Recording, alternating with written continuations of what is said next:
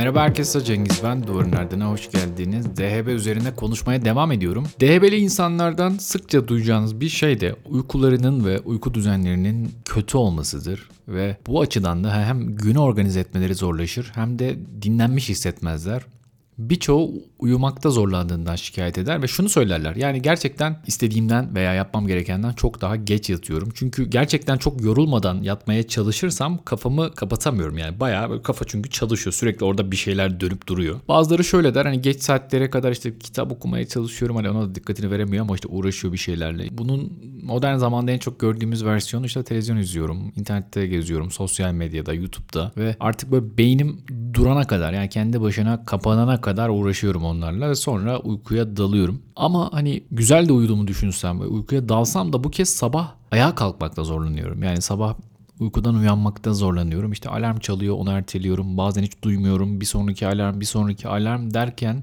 derken neredeyse böyle öğle saatlerine kadar gelen pek çok e, hasta yani uykusunun o kadar uzadığını söyleyen pek çok hasta var ve bu yüzden de günü planlamak, günün kalanını tasarlamak ayrıca zorlaşıyor. Çünkü zaten bazı şeyleri sıraya koymakta, organize etmekte zorlanıyorsunuz. Bir de sıkışık bir güne uyandığınızda işler daha da karışık bir hale geliyor. Uyandınız bir şekilde ve biraz kendinize geldiniz ama halen kendinizi işte yorgun hissediyorsunuz. Ya sanki böyle bir 2-3 saat daha uyusam olacakmış gibi. Böyle göz kapaklarınızda bir ağırlık var. Vücudunuzda bir yavaşlık hissediyorsunuz. Bu sahiden e, sizi zorluyor ve sanki böyle tek başınıza uyanmak başınıza birisi olmadan uyanmak imkansızmış gibi. Özellikle tek başına yaşayan e, yetişkinlerde bu iyice zorlaşıyor. Yataktan hani kendilerini çıkaracak birileri olunca bazen bu e, iyi bir şey oluyor ama tek başınayken iyice zor oluyor. Telefonlar, alarmlar zaten pek bir işe yaramıyor. DHB'de olan şeylerden bir tanesi hani bu uyandınız işte bir şeyler yapmaya başladınız ve o işi sürdürmekte aslında bir zorluk. Yani mesela bir örnek vereyim bir, bir yerden aldığım bir örnek. Bir sporcu diyor ki koşucu bir atletizm sporcusu. Zihnim diyor harika bir sprinter yani harika bir kısa mesafe koşucusu ama berbat bir uzun mesafe koşucusu. Yani eğer yapmam gereken görev bir çırpıda yapabileceğim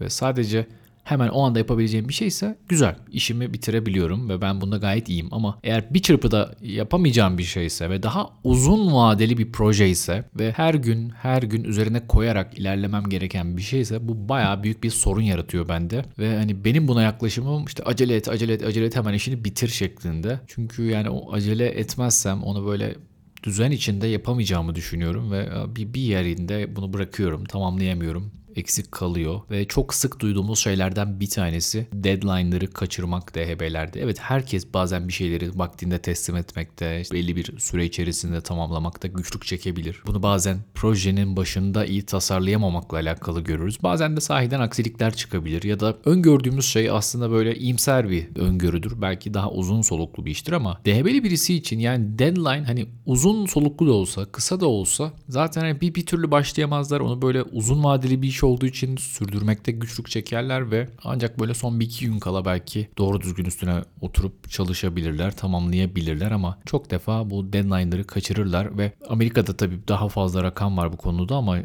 DHB'li bir insanın yıllık yaklaşık 10 bin dolara yakın bir maddi kaybı olduğu söyleniyor. Düşünsenize yani işte bir proje bazlı bir iş almışsınız ve proje bittiğinde para alacaksınız ve deadline'ı kaçırıyorsunuz. E şimdi nasıl bir gelir gider dengesi olacak ki yani? Otomatik olarak bir maddi kayba uğruyorsunuz. Sahiden onları çok zorlayan şeylerin başında geliyor.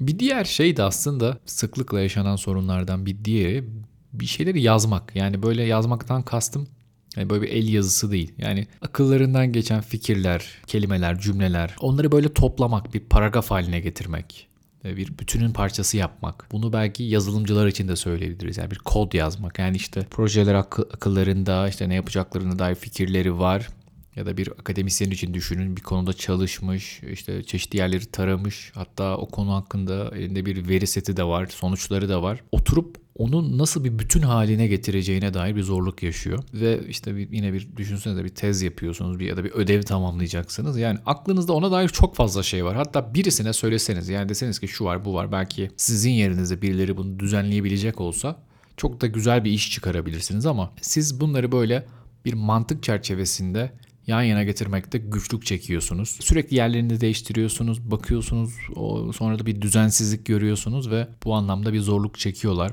Aslında yine bu kendi zihinlerine benziyor. Yani kendi düşüncelerini organize etmekte ve belki kendi konuşmalarını, kendi kelimelerini de bir araya getirmekte zorluk yaşayan bir gruptan bahsediyoruz. Ve tüm bunlar aslında böyle bir yetersizlik hissi, böyle bir çökkünlük de beraberinde getiriyor. Aslında zaten DHB'de insanlar genel anlamda duygularını da kontrol etmekte zorluk çekiyorlar. Çünkü hani duygular da böyle regülasyonu gereken şeylerden bir tanesi. Yani hani zaten dikkati düzenlemekte bir zorluk var. E, bir de duygular buna eklenince iyice zorluyor e, bu insanları. Mesela bir örnek verelim. İşte hasta diyor ki bir lokantadaydım öyle yemeği yiyordum. Aslında iyi de bir ruh hali içerisindeydim. Orada oturmuştum sandviçimi yiyordum. Arkadaki adam da o da sandviç yiyordu ama çok sesli çiğniyordu. Böyle çiğniyor, çiğniyor, çiğniyor. Ve o ses beni deli ediyordu. Sanki bir bilgisayar virüsü kafama girmişti ve bütün işte o alanları yutmuştu ve tek düşünebildiğim o sesti. Yumruklarımı sıktım oturdum orada böyle ciddi ciddi düşündüm yani ben kalkıp bu adamın ağzına bir vurayım diye yani. Çünkü çok iğrenç bir şekilde yüksek sesle çiğniyordu. Sonra yapmadım.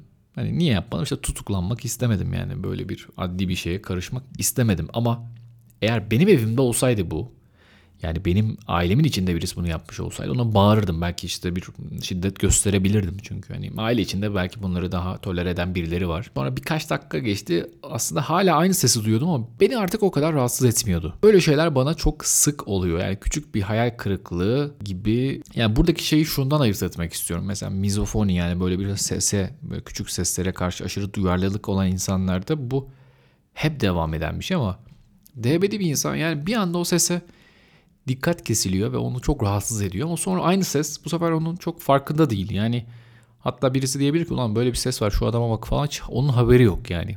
Ama farkında olduğu anda da böyle aşırı bir öfkeli, sinirli ve o adama bir şey yapmak istiyor. O yüzden hani böyle bir farklı yaklaşımlar olabiliyor. Şimdi mesela bu duygularla ilgili bir örnek daha verelim. Birini yumruklamak istediği öfke anları oluyor ya da bir şeyi kırmak ve işte böyle bir his geliyor ama sonra bir anda geçiyor. Ama bir dürtüsellik de olduğu için bazen insanlar kendini kontrol etmekte güçlük çekiyorlar. Yani böyle çok düşünemeden hemen o anda ilk akıllarına geleni yapıyorlar. Çünkü orada böyle bekleyemedikleri için, erteleyemedikleri için de bazen bu zorluklara yol açıyor adli olarak da, hukuki olarak da. Şimdi yine bir örnekte diyor ki yani bir birimdeyim, işte departmandayım, memurun bir köşeden geliyor, bana doğru yürüyor. E, elinde bazı kağıtlar var onları okuyor yürürken. Çok uzun zamandır da onu görmemiştim ve işte yaklaşınca durdum ve dedim ki ne haber yani nasılsın?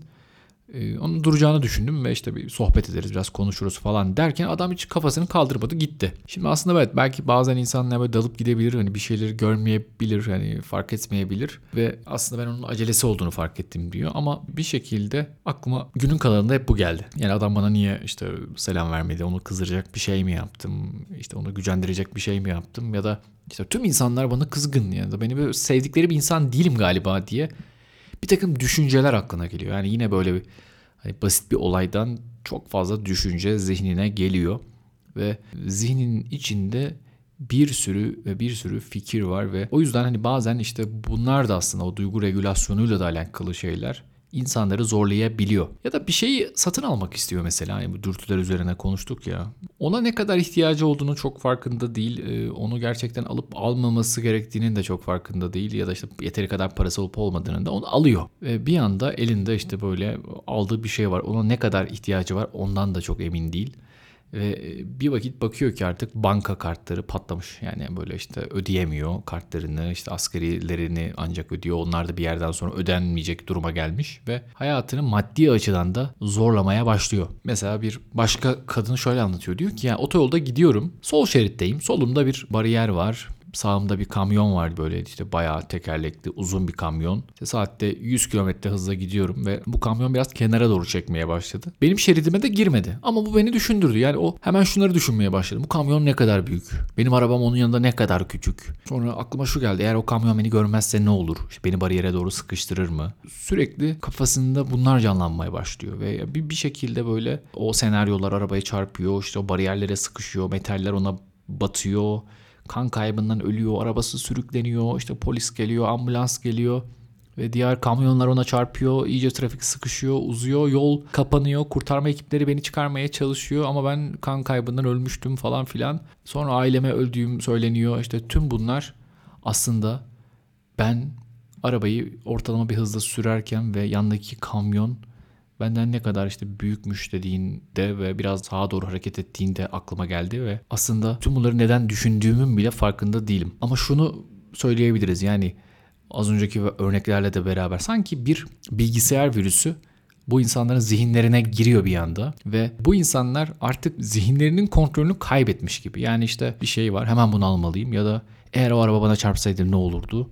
Ya da bu adam bana selam vermedi işte ne yaptım ben buna gibi. Bütün gün bunları düşünen bir e, şekilde ilerliyor. DHB olan kişiler için bir diğer önemli şey de aslında çalışma bellekleri işte bu önemli bir şey. Burada sahiden işte işten belleği diyelim hatta. Mesela hafızan nasıl diye sorsanız şöyle derler yani ailemdeki en iyi hafızaya sahibim. Kimsenin hatırlayamadığı şeyleri hatırlıyorum. Ve sana bir örnek veriyor işte 10 sene önce şöyle bir film vardı işte şu filmde şöyle bir olay olmuştu. O filmi çeken yönetmen böyle demişti işte 30 sene önceki Dünya Kupası finalinde şu adam böyle gol atmış işte şu şuradan şöyle bir pozisyon olmuş ya da işte seçimleri şu %50'yi 3.2 ile kazanmış falan filan bunların hepsini söylüyor detaylarını veriyor. Hatta tarif ediyor tüm o işte detayları sizinle ilgili. Ama kaç dakika önce ne olduğunu sorsanız işte ya da az önce bir şey dediniz şunu fark ettiniz mi diye sorsanız size bunu söylemekte güçlük çeker. Çünkü yani burada hani uzun süreli bellek, kısa süreli bellekle ilgili bir aslında yani uzun süreli bellekle ilgili doğrudan bir problem yok da işte o işten belleği yani onu bir şekilde e, yakın dönemdeki şeyi kaydetmek ya da yakın dönemdekini geri çağırmakla ilgili bir zorluk yaşıyor. Yani aslında hani uzun süreli bellekte bir problem yoktur ama işte bir saat önce şarj aletini nereye koyduğunu hatırlayamaz. Çok sık eşya kaybeder. İşte montunu nerede çıkardı, şemsiyesini nereye bıraktı, e, telefon neredeydi gibi şeyler onun aklındadır. Yani bir şey yaparken aklınızda başka bir şey varsa bu yakın dönemle ilgili sıkıntıları beraberinde getirir. Bazı insanların aslında yetişkin olduğunda bile çok huzursuz ve tedirgin hissetmelerinin bir sebebidir bu. Sanki her zaman bir parçalarının hareket halinde olması gerekiyormuş gibi hissederler. Bazıları mesela yetişkin olduklarında bile bir şeylere atlamakta çok hızlıdır ve çocuklarda da mesela yani yine olan şeylerden birisi bu ama yetişkinde de devam ediyor. Siz yetişkin olduğunuzda belki biraz daha yavaşlamanız gerektiğini ve bazen hızlanmanız gerektiğini, bazen işte o hızın ritmini korumanız gerektiğini, bazen o ritmi daha stabil hale getirmeniz gerektiğini bilirsiniz ama o fevrilik yani şöyle bir şey yani bunu yapsam ne olur böyle o an aklınıza o düşünce gelir ve hemen onu yaparsınız ve e, o anki eylemleri kontrol etmede işte duyguları, düşünceleri, zorluk yaşarsınız ya da uyku, uyanıklık, odaklanmayı ama tüm bu DHB'lerde olsa bile bütün bunlar bazen de ani hareket etmenin, ani karar vermenin faydası olduğu şeyler de vardır. Aslında bu yanıyla zaman zaman bir şeyler böyle aslında çok pratiktir böyle çok hızlı çok hazır cevaptır işte çok kısa sürede bazı problemleri çözer dendiği de olur. O yüzden hani bazı yönleriyle bunun avantajları olsa da zaman geçtikçe bundan aslında zorluk yaşandığını insanlar fark ederler. Onlara göre yani bir şeyi belki o anda yapmak ya da ödülünü o anda almak bazen çok sonra almaktan daha değerlidir. Ve bir şey belki de o anda yapılınca kıymetlidir uzun vadede işte e, çok ileriki bir zamandaki bir ödülün aslında çok da bir anlamı yoktur. Yani aslında hem zamanla da ilgili bir deneyimde bir farklılık vardır. Yani bir şey o anda belki daha kıymetlidir. Bir zaman geçtikten sonra eskisi kadar kıymetli olmayacaktır. Bunlar tabii ödül kusuru, ödül düzenleme kusuru, işte bir takım dopaminle ilgili bazı problemler ve bunların aslında bir genetik altyapısı olabileceği de söyleniyor. İşte sonuçta beyinde bir rahatsızlıktan bahsediyoruz. Bunun kalıtsal bir geçişi de mümkün. Bir, bir sonraki bölümde biraz daha beyinde neler olup bitiyor, nasıl kalıtsal olarak geçiyor biraz da bunların üzerine konuşalım istiyorum. Buraya kadar dinlediğiniz için çok teşekkür ederim. Kendinize iyi bakın, hoşçakalın.